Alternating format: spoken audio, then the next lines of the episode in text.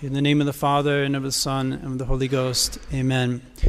Dear Reverend Father, dear faithful, in his New York Times best-selling book, The Collapse of Parenting, Dr. Leonard Sax quotes someone as saying the following For the first time in history, young people are turning for instruction, modeling, and guidance not to mothers, fathers, teachers, and other responsible adults, but to people whom nature never intended to place in a parenting role their own peers.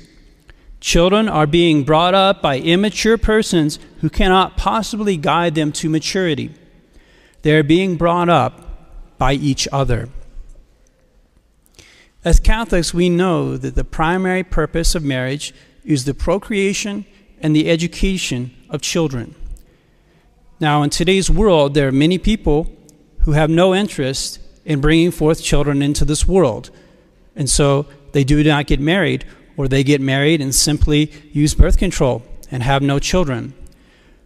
There are other people, however, who do wish to bring children into this world, and so they fulfill that primary purpose of marriage, the procreation of children, but they don't look into the second part, the second aspect of that, the education of those children. They don't make the efforts to parent. According to Dr. Sax, who has traveled around the world in his position as, as a physician and has spoken with many different parents and educators of children. According to him, we have a problem here in the United States in the past few decades that is not true in other places in the world. There has been a breakdown in parenting in the United States. As traditional Catholics, we, I think, might be immune to a certain degree to this, this problem in the United States where, where parents don't want to parent.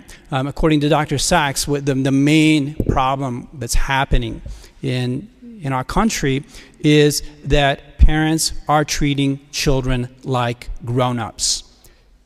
And so they're, they're not guiding their children in their lives, but they're leaving their children to make their own choices instead of exercising authority over their children.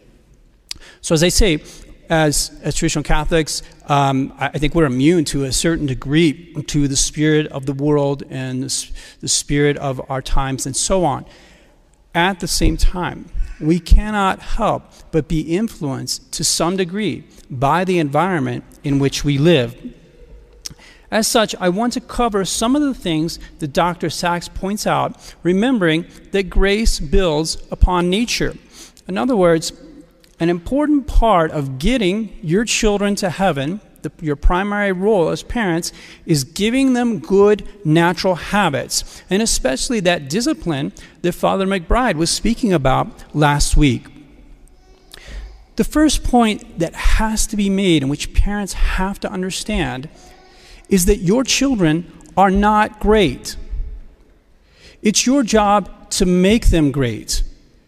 And you don't make them great by giving them whatever they want. You make them great by having them do what they're supposed to be doing. That is your primary role as a parent. Your children come into this world not knowing anything whatsoever about how to live life. And especially, they come into this world having a fallen human nature. And if you leave them to make their own choices, chances are 99% chance that they're going to make bad choices. They're going to form bad habits unless they're given very clear, persevering direction from those who are above them, you, the ones who have brought them into this world throughout the period of their childhood. Dr. Sax believes that the root problem with today's parenting is the extreme egalitarianism that we have here in the United States. He says, We've demanded equal rights for people of color. We've demanded equal rights for women. We've demanded equal rights for employees. And we just have kept going. And we say children as well. We need to, to have equal rights for children. And to have equal rights for children, we have to place them on the same level as us. We have to treat them as if they are in the same position as we are. Instead of exercising authority over them, we have to turn our homes into a place where we give the decision making power to them or we share the decision making power with them. So, because parents now um, see themselves as the equals of their children or their children's equal with them, they seek more to be the friends of their children rather than to be the parents of their children. They're trying to please their children rather than guide them. And the result is, in fact, the opposite of what they are desiring. Whenever parents seek to uh, become friends with their children, in order to get their children to love them, the opposite happens. Their children often do not love them. Whereas if they exercise their parental authority over their children and guide their children, it turns out that their children do love them. Here is what Dr. Sax says about this The parent who puts the child's wishes first may earn only the child's contempt, not their love. But if you are not primarily concerned about winning your child's love and affection, and focus instead on your duties as a parent, teaching your child right from wrong, and communicating what it means to be a responsible man or woman, a gentleman or a lady, then you may find that your child loves and respects you. Let's just take a few examples that he gives of parents failing to parent because they want to please their kids. First of all, the failure to control children's use of technology, of devices. One time he was at the airport. He was on a, going to get on an international flight, and it was a time to board the plane. And there was a, a, a mother there with her teenage girl, and the teenage girl was on her phone. And her mother says, Trish, it's time to put the cell phone away. We need to get ready to board. And her daughter just ignored her. So the mother says, Trish. And the daughter says, Mom, would you please shut up? Can't you see that I'm busy? The mom's words sounded like questions. Her daughter continued to ignore her. Mom glanced at me. I felt uneasy and walked away. The mother is not willing to step in and authoritatively command her daughter with regards to the use of her phone. And this is what so many parents are doing today. They feel afraid of regulating their children's use of these technological devices. As a result, the average teenager today spends over 70 hours a week in front of a screen. And of course, most of the programming that they're watching, whatever content they're consuming, are, are, is going to encourage them to think that their parents are absolutely incompetent, that they have no authority, that they have no right to command them, and will encourage them to be disrespectful to their parents. This is why Dr. Sax's number one recommendation to parents is the following with regards to exercising your authority.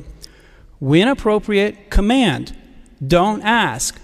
Avoid the question mark. Instead of, do you think maybe it's time to leave the play- playground? Say, it's time to go home. Instead of, don't you think pornography is demeaning to women? Say, you are not allowed to watch pornography. Here's why. The question mark undermines your authority. How many parents today, as I say, are, for whatever reason, afraid to regulate their children's use of technological advice, uh, devices because they're like, my child won't love me. My child won't, won't be my friend. It's, it's a false fear. How many parents today are afraid to regulate their children's use of sleep, to set a bedtime or a wake up time for their kids? Say, this is the time you have to get to bed. This is the time you have to get up. Or allow their children to take their technological devices into their bedrooms where they, the lights may be, may be off, but the technological devices are on. The results is that not that they have children who love and respect them, but the result is children who are disrespectful and who are unhappy in their lives because they're leading disordered lives. They, they do not have the capacity to direct their lives in an ordered way and they tend to excesses. You have to direct your children if they are to have this ordered and balanced life that they need to be happy. The second example concerns eating. Some decades ago in the United States, it was so common for parents to, st- to set strict guidelines um, for their children with regards to food. You can't get into the fridge unless you have permission. You can't eat between meals. You have to eat the food that's served you. You have to eat all the food that's on your plate. Rules like that. Whereas now, the, this is not happening. In the past, parents believed that the giving these rules to their children was extremely important because they need to, to foster important habits, especially the habit of self control with regards to the appetite of hunger. These parents understood that the, par- the children were not going to die if they suffered some hunger during the day. And they, and they weren't sort of grazing all throughout the day. Whenever they had an impulse of hunger, just go grab some food.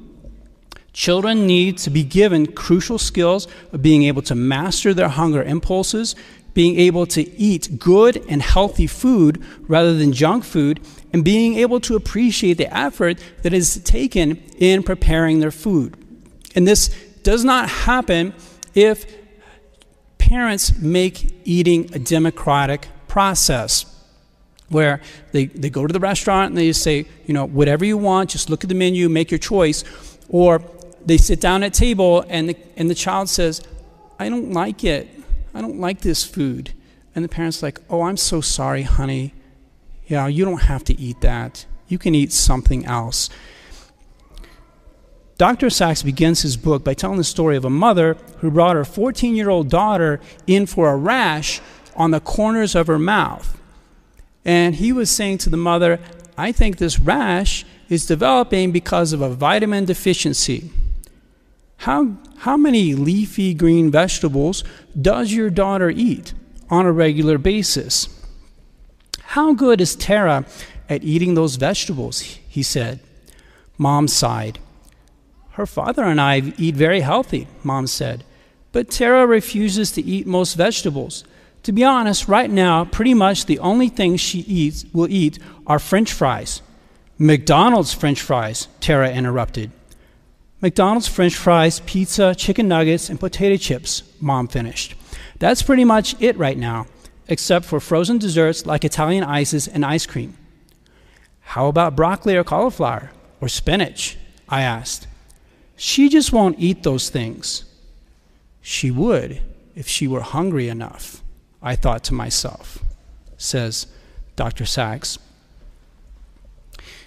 At the end of the day, according to this author, the job of the parent is to teach self control, to explain what is and is not acceptable to establish boundaries and enforce consequences. This is your primary role as parents. And unless you do that, you have to understand your children will not be able to live happy lives. They will be very unhappy because they will not have the personal strength to order their life. They will be very undisciplined. Their life will be chaotic. It will follow their emotions and impulses. They will make lots of bad decisions in their lives. Whereas if you form in them these good habits, just basic habits, basic habits for, for any person, they will likely have a happy and productive life. He says, a child's self control at age 11 or 14 is a good predictor of the child's health and happiness 20 years later when the child is in his or her 30s. This is another way of saying that the main job of the parent is to teach your children virtue, the practice of virtue, that the to give them a second nature where habitually they do what is ordered and right. They do not find it difficult to do that, as opposed to allowing them to, to choose whatever they want and they end up forming habits of vice where they naturally tend to do disordered things. If parents do not direct and guide their children, they, as I say, they will develop those bad habits on their own by, by either imitating what they see on their screens, imitating their peers, or simply just doing whatever they feel like doing. I want on this Sunday, particularly to encourage you parents. The fact is that you know that you do not have the power to bring children into this world and, and to, to produce children from your own flesh on your own power. God has given to you this incredible power. And with that power, He has given to you authority over your children. In other words, God is behind you in your role, He has made you for that role. You are empowered to direct and guide your children. It's part of what God has authorized and given you the power to accomplish. I just want to close with some valuable words of Holy Scripture on this topic, giving, um, on the one hand, the, the example of bad parenting, on the other hand, the example of good parenting. These words are taken from the book of Ecclesiasticus in the Old Testament, also known as the book of Sirach, chapter 30. The bad parents. He who spoils his son will have wounds to bandage and will quake inwardly at every outcry. A colt untamed turns out stubborn. A son left to himself grows up unruly. Pamper your child, and he will be a terror for you. Indulge him, and he will bring you grief. Share not in his frivolity, lest you share in his sorrow, when finally your teeth are clenched in remorse. Give him not his own way in his youth, and close not your eyes to his folly. And then the good parent. He who disciplines his son will benefit from him and boast of him among his intimates. He who educates his son makes his enemy jealous and shows his delight in him among his friends. At the father's death, he will not seem dead, since he leaves after him one like himself, whom he looks upon through life with joy, and even in death without regret. In the name of the Father, and of the Son, and of the Holy Ghost, amen.